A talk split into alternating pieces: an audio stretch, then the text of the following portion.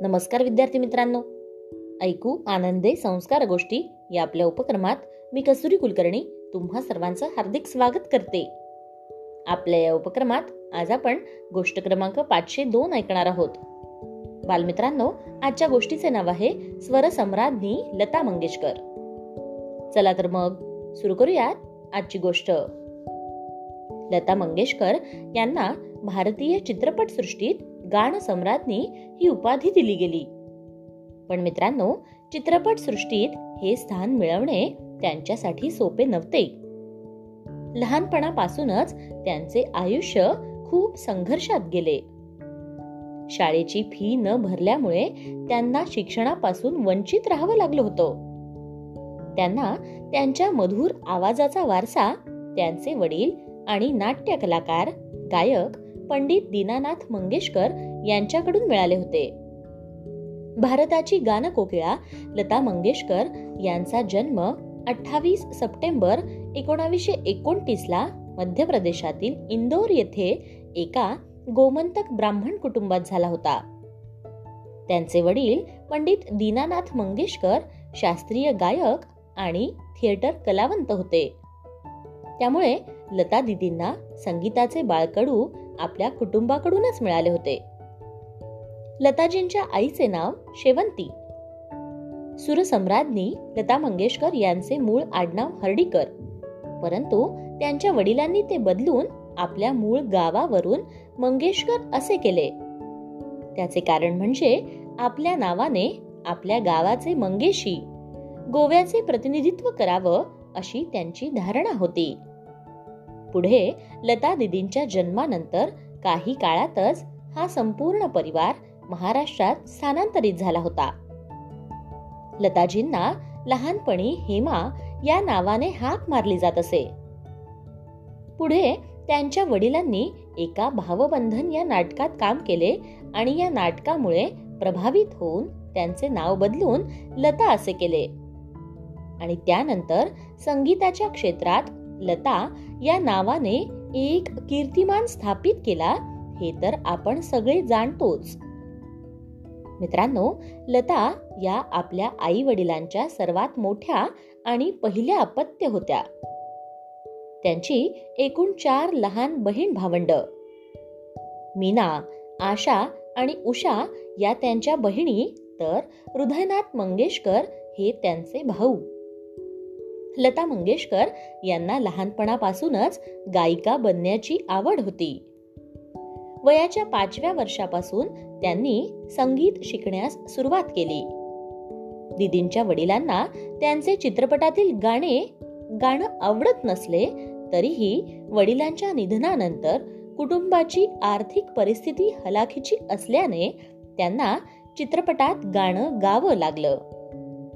मित्रांनो तुम्हाला हे जाणून आश्चर्य वाटेल की त्यांच्या आयुष्यातील पहिली कमाई केवळ पंचवीस रुपये होती. एकोणावीसशे बेचाळीसमध्ये त्यांनी किती हसाल यासाठी पहिले गाणे गायले होते.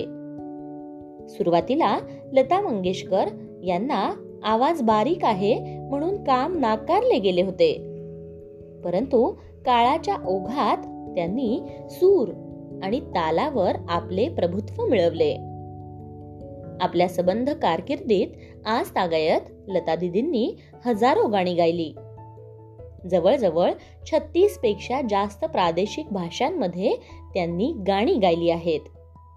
यासोबतच लता दिदींनी अनेक विदेशी भाषांमध्ये देखील गायन केलं आहे. संगीताच्या या महान गायिकेने सर्वात जास्त गाणी मराठी आणि हिंदी भाषांमध्ये गायली आहेत. लताजी सर्वाधिक गाणी रेकॉर्ड करणाऱ्या म्युझिक आर्टिस्ट म्हणून देखील ओळखल्या जातात. एका कार्यक्रमादरम्यान ज्यावेळी लताजींनी ए मेरे वतन के लोगो जरा आख में भरलो पाणी हे गाणे गायले होते त्यावेळी भारताचे पहिले पंतप्रधान पंडित जवाहरलाल नेहरूंच्या डोळ्यात अश्रू तरळले होते.